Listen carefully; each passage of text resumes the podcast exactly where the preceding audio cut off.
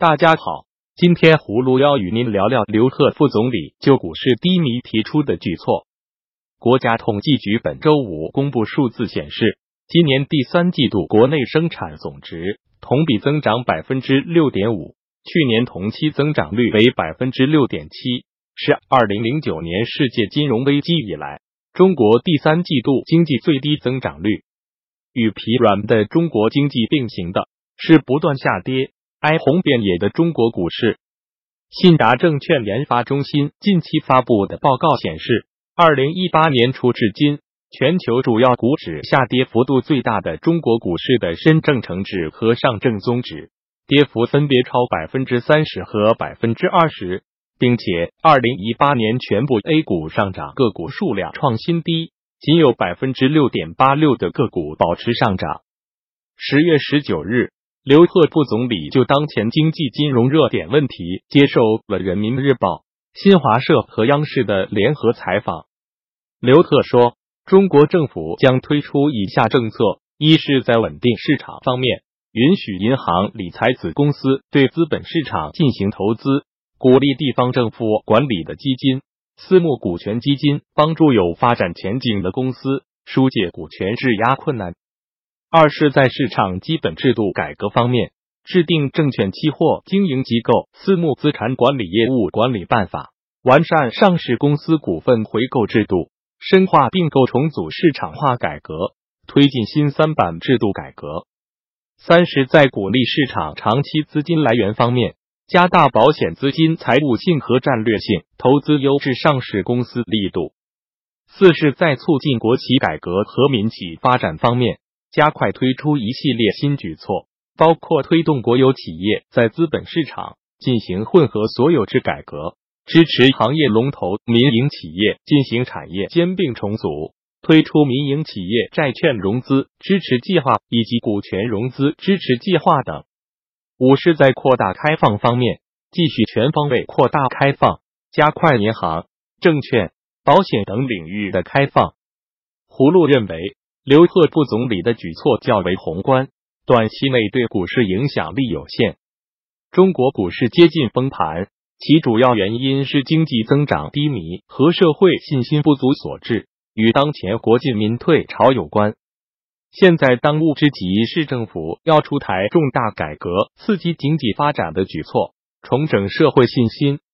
今年是改革开放四十周年，中国正处于十字路口。如习近平继续政治后空翻，中国经济将会继续溃败，整个社会将会万马齐喑。接着，葫芦再与您聊聊即将通车的港珠澳大桥。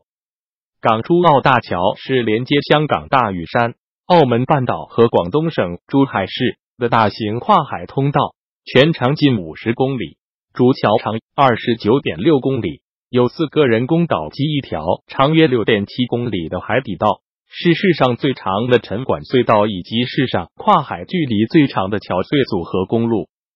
珠澳大桥可以令穿梭香港、珠海、澳门三地的交通时间大大缩短，构成一小时生活圈。该大桥二零零九年动工，到建成近九年时间，耗资千亿港元。葫芦对港珠澳大桥的建成既激动，又有些担心。大桥建成通车，有利于造福香港、澳门和内地民众，但也为大桥工程质量而担忧。希望建设方在开通前对大桥进行认真的安全检查，不可学内地将政治凌驾于专业之上。最终制造灾难。最后，葫芦要与您聊聊美国退出万国邮政联盟的事。川普政府在宣布退出巴黎气候协定、伊朗核协议以及联合国人权理事会之后，本周三又宣布将启动退出万国邮政联盟的程序，因为美国认为万国邮联目前的费率制度对美国不利。总部位于瑞士伯尔尼的万国邮政联盟成立于一八六三年，当初美国是该组织成立的主要推动国。一九四六年联合国成立之后，万国邮政随即被纳入为联合国旗下的专门机构。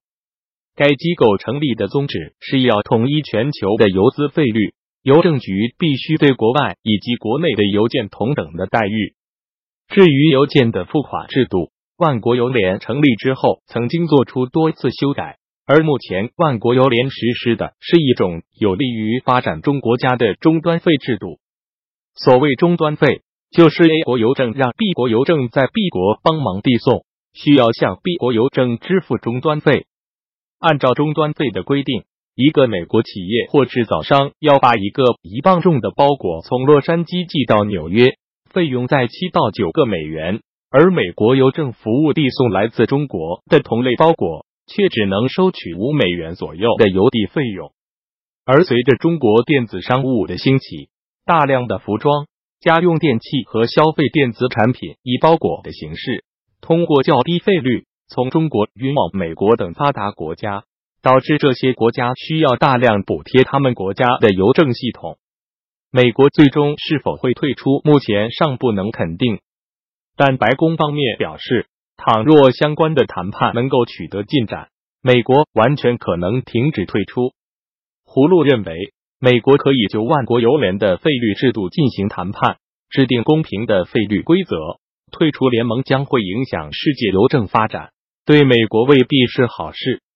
好了，今天葫芦就与您聊到这里，明天再见。